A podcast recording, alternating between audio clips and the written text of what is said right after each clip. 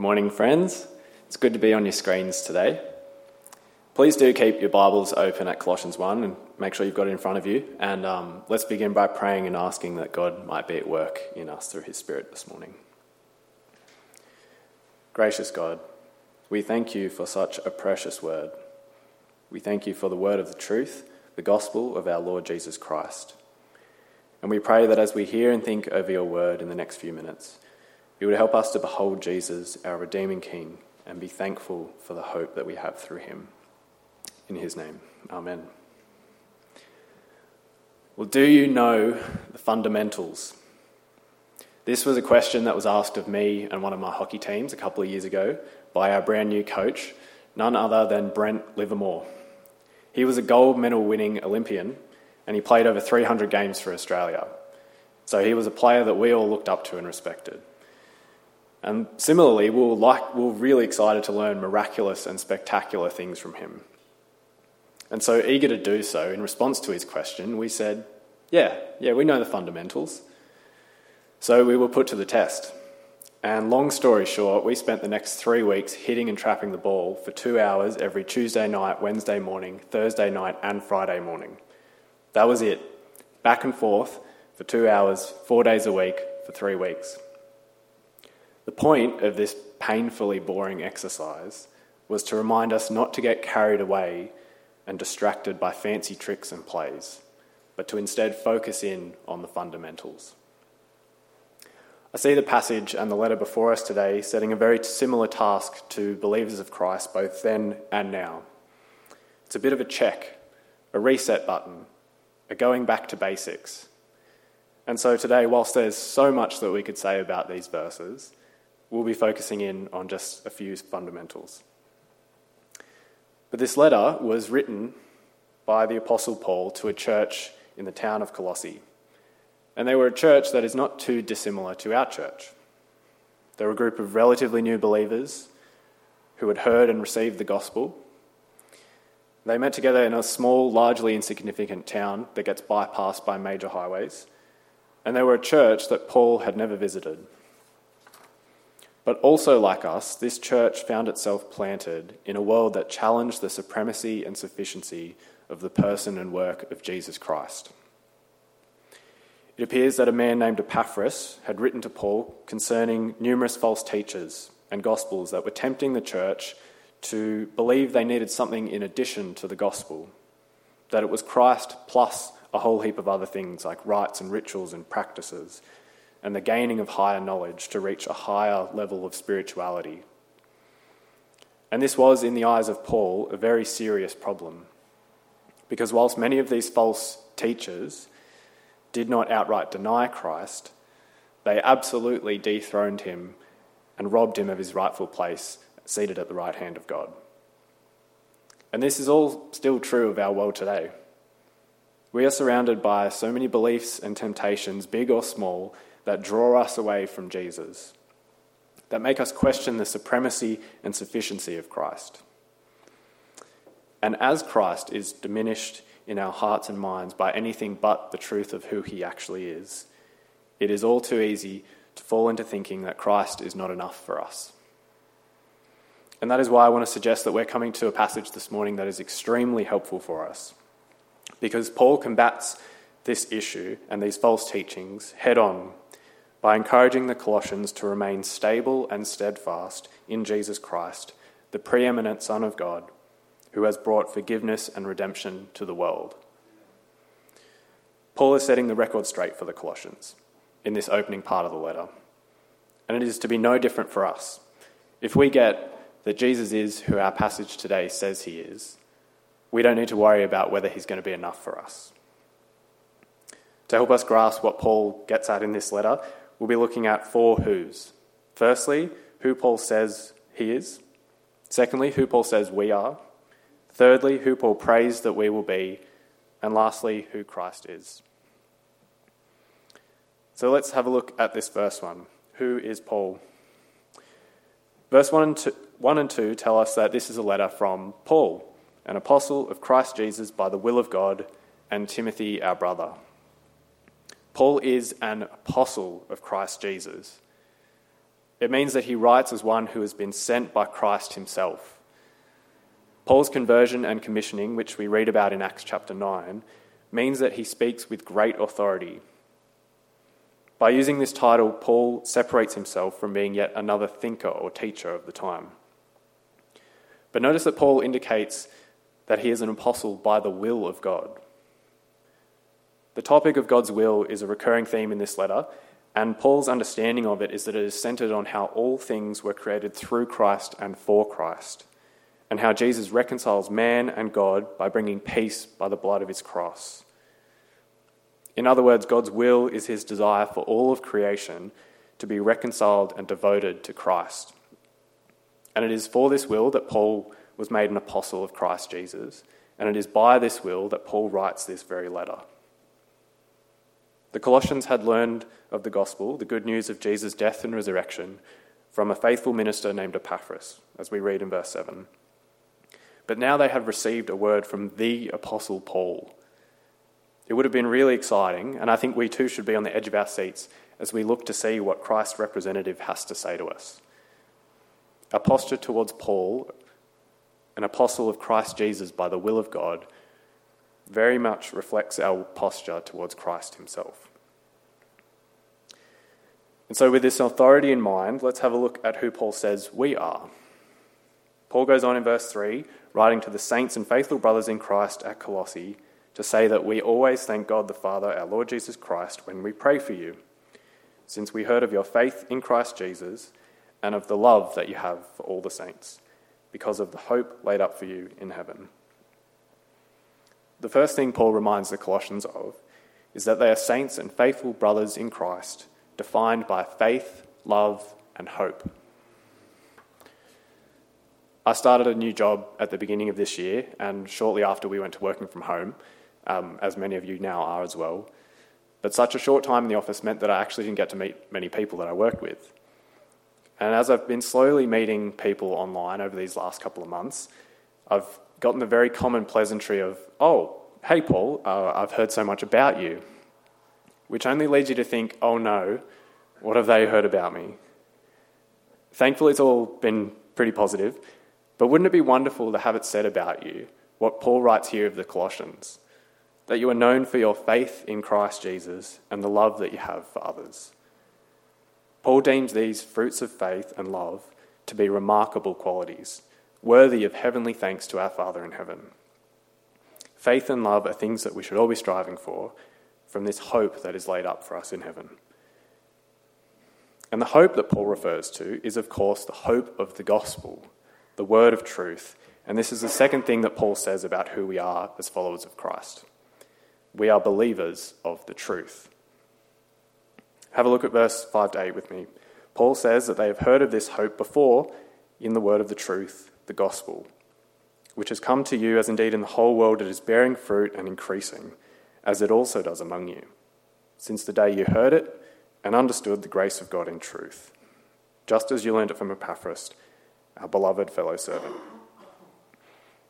This hope that is, re- that is to result in faith and love is made known to us by the gospel the gospel is the word of truth. And this word of truth is spreading and bearing fruit, not just in Colossae, but to the whole world. And it is the truth about how we have been redeemed and forgiven by the crucifixion of Christ, and how we now have eternal life with God, reserved for us in heaven, all assured by Jesus' resurrection from the dead. This reality can only be understood by Paul, as Paul describes, as the grace of God in truth. I wonder if, like me, you've found um, all these COVID lockdowns and the monotony, and even just more broadly, the struggles and suffering of life at this time. Um, if you found it easy to let your faith be determined by your feeling or your mood towards that. I've been really challenged by what Paul says to the Colossians here because it reminds me that we don't follow Christ merely because it makes us feel good or that because it works for us. We follow Christ because the gospel is true. If we were to reverse that order of thinking for a moment and imagine that the truth is determined by what makes us feel good or what works for us, then uh, everyone would be able to create their own truth.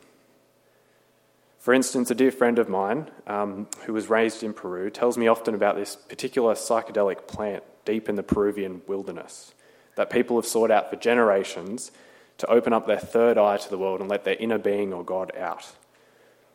As many people find this experience to be most existentially compelling and exciting, then we would be forced to conclude that such a way of seeing the world is the truth. But if we accept the premise that truth is determined by what makes us feel good and spiritual, then we will find ourselves always chasing the next great wonderful thing that comes along, of which there are many. And this is exactly why Paul is reminding the Colossians of who they are as believers of the truth. Paul says, Don't be sucked into thinking and, and following whatever the next great wonderful thing is that is tugging for your attention. Do not shift from the hope of the gospel you are a believer of the gospel, the word of the truth, revealing the grace of God and an eternal hope that cannot be taken, that gives power to faith and love. And it is Jesus around whom the gospel is centered who we should be leaning our whole weight upon in faith and devoting our all to in love. Paul then goes on, after having given thanks to God for the Colossians, faith, love, and hope, by letting them in on his prayer life, bringing us to our third point today who Paul prays that we will be. Verse 9 And so, from the day we heard, we have not ceased to pray for you, asking that you would be filled with the knowledge of his will in all spiritual wisdom and understanding, so as to walk in a manner worthy of the Lord, fully pleasing to him Paul prays that we would be filled with the knowledge of God's will. And he starts this prayer by saying, and so, which essentially means, given that all that I've said above is true, that you have come to faith and you believe in the truth, I'm praying that you would understand God's will for you to be reconciled to Christ, so that instead of walking in these earthly and evil things in which you once walked, you would instead walk in Him. And Paul says that he has not stopped praying that these believers would be so mindful and convicted of Christ's death and resurrection, that they would do nothing but glorify him in their lives by becoming more like him. Paul doesn't just pray that we would know God's will, but that we would be filled with it and understand it with wisdom that comes from the Holy Spirit, so that they might apply it into action by walking. The way I like to think of it is if someone were to walk into your house right now and inform you that there's a fire next door. If you were smart, having heard the, the message, you would comprehend what it means for you and your safety, and you'd stop listening to me immediately, and you'd get up, taking action, and walk out of your house, or run out of your house. This metaphor for walking is another recurring theme within the letter, and it is used to describe the action of living out a particular understanding. Chapter 3, uh, verse 7, for example, outlines how the Colossians once lived in things like sexual immorality, impurity, passion, evil desire, and covetousness, by saying that in these things you too once walked when you were living in them. Like us, the Colossians' way of looking at the world has been completely flipped upside down having, after having received the gospel. And so he prays desperately that we would be so filled with it that nothing else could be poured in, that there would be no room left for anything else to distract us from pleasing the Lord in every way. Our walk with Christ is driven by our dependence on God's grace in Christ and characterized by our intentional devotion to God's will by obediently walking in Him. But what does this look like? In what, in what manner or ways are we to walk? Well, Paul points out four of these for us. Let's have a look from verse 10. The first way Paul prays that we would walk is by bearing fruit in every good work. Bearing fruit is the metaphor that's used throughout the New Testament. It represents the practice of Christ like and godly behaviour and character. Paul outlines a couple of these in chapter 3, verse 12, such as compassion, kindness, humility, meekness, patience, and love. Paul's prayer is that we, as we fill ourselves with the knowledge of God's will, we would emulate Christ to others by our conduct in all circumstances. The second way of walking involves increasing in or by the knowledge of God. The principle is that as we are filled with the knowledge of God's will, we will come to bear fruit. But we do not stop growing. We also increase to yield more fruit. My brother, as many of you would know, has just had a baby, and at the moment, little Roger doesn't do much. He sleeps, he cries, he eats, he looks cute, and he poops. It would be most unreasonable if his parents birthed him and then expected him to go to work, pay the bills, and function as a fully grown adult. That's just not what we do. And I think it's awesome that God deals with us similarly. He allows us to grow. We're not limited or restrained from bearing fruit until we fully understand God. That would be impossible. We're not expected to be perfect straight out of the box. But rather, Paul's idea is that the Christian can continue to grow in the knowledge of God's will and abide as they abide in his word, bearing fruit in every good work along the way. The third way Paul prays that we would walk is verse 11 by being strengthened according to his glorious might for all endurance and patience with joy. It's almost a little bit anticlimactic, isn't it? Imagine the things that you could do with God's glorious power and might. You could do anything. But all that Paul says we will be able to do is to endure and be patient with joy. This, I imagine, however, is something that we would all benefit from having prayed for us at the moment. This lockdown is certainly testing our endurance and our patience, and let alone that it be done with joy. But Paul is so convinced that if we are so filled with the knowledge of his, of his Son and the hope of the gospel, that we will be abiding in a God who can and does bring about the strength to endure and be patient with joy. Are you mindful of the hope you have in Jesus? Are you consistently reminding yourself of the everlasting hope that's been laid up for you in heaven? Are you seeking out ways to be filled with the hope of the gospel? Personally, for me, this involves imagining what heaven will be like, by what is said about it in Scripture, by imagining what a joyful and awesome thing it will be to be in God's presence again. But what will help me to do this better and better as I grow is by diligently committing to prayer and Bible reading, all of this seeking to know God better, with my mind set on things above where Christ is. And whilst we will never perfectly fill ourselves with the knowledge of God's will, God will use whatever amount we faithfully pour in to bear fruit, to grow us, and to strengthen us. And the fourth way in which we are to walk is verse 12 by giving thanks to God. But why? Well, it is because of what he has done for us through his beloved Son, Jesus Christ. Your heavenly Father, verse 12, has qualified you to share in the inheritance of the saints in light. He has delivered us from the domain of darkness and transferred us into the kingdom of his beloved Son, in whom we have redemption and the forgiveness of sins. I really encourage everyone to memorize um, today's passage. It, it will be so useful in helping you to be more thankful and prayerful for things that matter, like Paul is. And it'll also help us to have a deeply profound description of Christ as we're about to come to.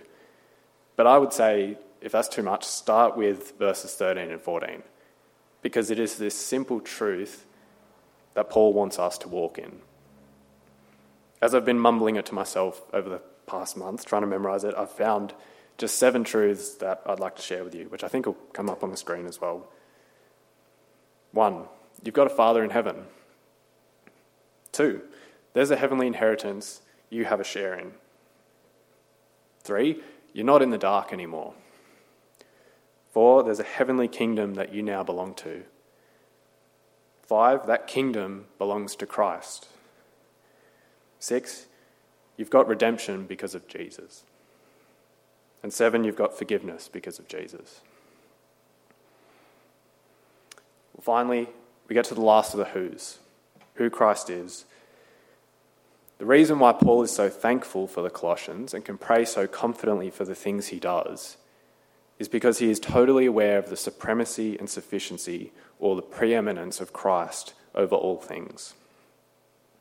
This beautiful statement is arranged in two sections with a small transition in the middle. Verses 15 and 16 proclaim Christ as creator, and verses 18 and 20 proclaim Christ as redeemer, linked by Christ being the head of the body, the church, in the middle. And the most common question that gets asked regarding these verses is Is your view of Jesus as big as this? But I think the more appropriate, appropriate and pointed question to ask is Is the Jesus you devote your life to this Jesus? Are you and Paul talking about the same Jesus? Firstly, let's have a look at Christ the Creator. Verse 15 He is the image of the invisible God, the firstborn of all creation. For by him all things were created in heaven and on earth, visible and invisible whether thrones or dominions or rulers or authorities, all things were created through him and for him. The first claim is that Christ is the image of God. This term affirms the belief that God, who is invisible, sent his Son into the world to bear his likeness perfectly. Hebrews chapter 1 verse 3 says that he is the radiance of the glory of God and the exact imprint of his nature. But image also indicates a physical manifestation. That God's being and nature has been so perfectly incarnate, made perfectly incarnate in Christ as a man. That in him the invisible has become visible. Jesus himself in the Gospel of John says that whoever believes and sees him believes and sees the one who sent him. The point is very simple. If you see Jesus, you see God. But we read as well that Christ is also the firstborn of all creation. This term does not mean that he was the first to be created or born, but rather that he is the first and foremost in the line of God's inheritance. He is before everything else in the pecking order. It's a term of rank and authority denoted, denoting Jesus' right to rule creation. All things in creation are his by right because, verse 16 says that all things were created by him. And if he created all things, then he's not created. And Paul makes it very clear that nothing is left out in heaven and on earth. That's everything. Visible or invisible. That's everything. All things means all things. No throne or dominion or ruler or authority is excluded either. Christ holds supreme authority over all power everywhere. Everything is under Christ's authority, and will one day have to submit to Christ because all things were created through him and for him. And so, if Christ made all things, and all things are for Christ, that includes you and me. We're not just made by him, we were made for him. What this means is that you cannot ultimately have a meaningful purpose in life that is not based on Christ. You were made for him. Paul summarizes the idea of Christ as creator in verse 17 by saying, And he is before all things, and in him all things hold together. This affirms Christ's authorship and authority over creation. But Paul's not finished because Christ also has authorship and authority over the new creation, where man is reconciled to God in peace. Paul joins these two realities of Christ as creator and redeemer by proclaiming him as the head of the body, the church. By this, he means that Christ is the initiator of the new creation. He is the head from which the rest of the body will follow. He is the breaking into this world that draws us into the next. A, a, helpful way of thinking about this is like the bursting of a dam wall. It starts off with a tiny crack, and a small trickle of water begins to drip through. As the water pushes from behind, the pressure becomes too great, and all of a sudden the dam walls burst and the water breaks through to the other side. It's as if that first little bit of water is pulling behind at the rest through that tiny little crack. And so it is with the resurrection of Jesus. Christ is the head of the body, the church, is the one who broke the dam wall for us, that we might follow behind in faith. But until that day when Jesus returns in glory, we are to be Christ's body here on earth. It makes sense then that as the body, we walk in the direction the head is pointed, as living testimonies of God's grace. Paul elaborates in the next section on Christ's headship by, fundament, by fundamentally tying it to Christ's resurrection. It is the cross that makes reconciliation and peace with God possible. He writes, He is the beginning, the, per- the firstborn from the dead, that in everything he might be preeminent.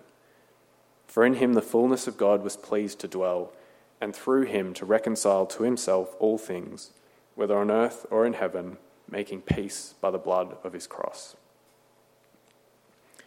God was pleased to have all his fullness dwell in Jesus. All his divine power and authority was made manifest in Jesus, so that in all thing, that all things might be reconciled to Christ, enabling peace with God. And it's this idea of peace that is for me the most remarkable. Why would God send his son in flesh to dwell among us, be tortured, scorned, and crucified at the hands of people like you and me, in order that we might have peace with him? It's baffling. Even more so because of what Paul then says about who the Colossians were, once were in verse 21, which is, of course, true of all of us. He writes, And you, who once were alienated and hostile in mind, doing evil deeds, he has now reconciled in his body of flesh by his death, in order to present you holy and blameless and above reproach before him. There we once were, alienated, hostile toward God, doing evil deeds, and here we now are, reconciled in peace with God. Peace not just being the absence of judgment, but rather the invitation and the presence of love. Christ's death and resurrection put us in a state in which Christ can present us before God as holy and blameless and above reproach.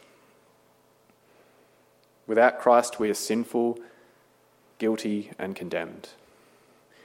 And yet it pleased God that in Christ's body of flesh, in which the fullness of God dwelled, that he bore our sin, he took our guilt, and he suffered our condemnation. Paul closes this opening part of the letter by reminding us that the hope of peace and reconciliation with God in glory is assured if indeed you continue in the faith, stable and steadfast, not shifting from the hope of the gospel that you heard, which has been proclaimed in all creation under heaven, and of which he, Paul, became a minister. This is why Paul um, has spent the opening part of this letter reminding them of who he is, who they are, who they are to be, and who Christ is. It is written to encourage the Colossians and us to remain stable and steadfast in our faith in Jesus not to shift from the hope of the gospel that you've heard. If you're struggling with your devotion to Jesus at the moment, if you're being distracted or tempted to believe that Jesus is not enough for you, or if you're not a Christian and your hope is elsewhere, I really encourage you to dig deeper into what Paul says about Jesus here. Because he is enough. He was enough for Paul to change his ways of persecuting Christians and to become a minister of the gospel and an apostle of Christ. And it is the same gospel for you and I the word of truth spreading the hope of glory to the world, which is powerful enough to bear fruit in you, to grow you, to strengthen you, and to reconcile you to God. I actually can't summarize it much better than what Paul says in 2 Corinthians 5, where he says, Therefore, if anyone is in Christ, the new creation has come.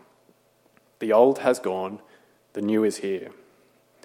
All this is from God, who reconciled us to himself through Christ and gave us the ministry of reconciliation, that God was reconciling the world to himself in Christ, not counting people's sins against them. We were once in the dark, and now we are not, because of Christ and Christ alone. Let's give thanks to God for that. Father, we thank you because you have delivered us from the domain of darkness and transferred us into the kingdom of your beloved Son. We thank you for who he is as the preeminent creator and redeemer of all, over all creation.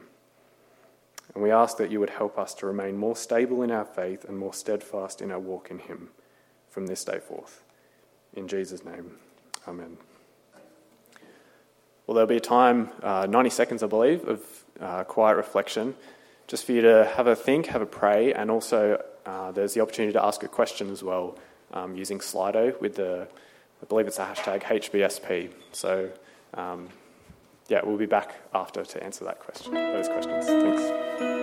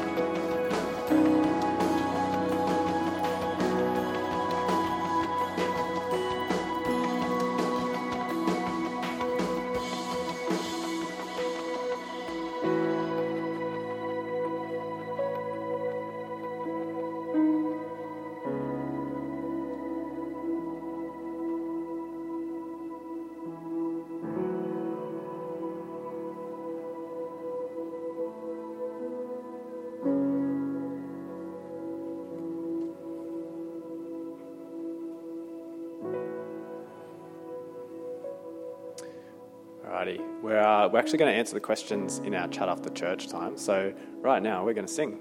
Um, we're going to sing In Christ Alone.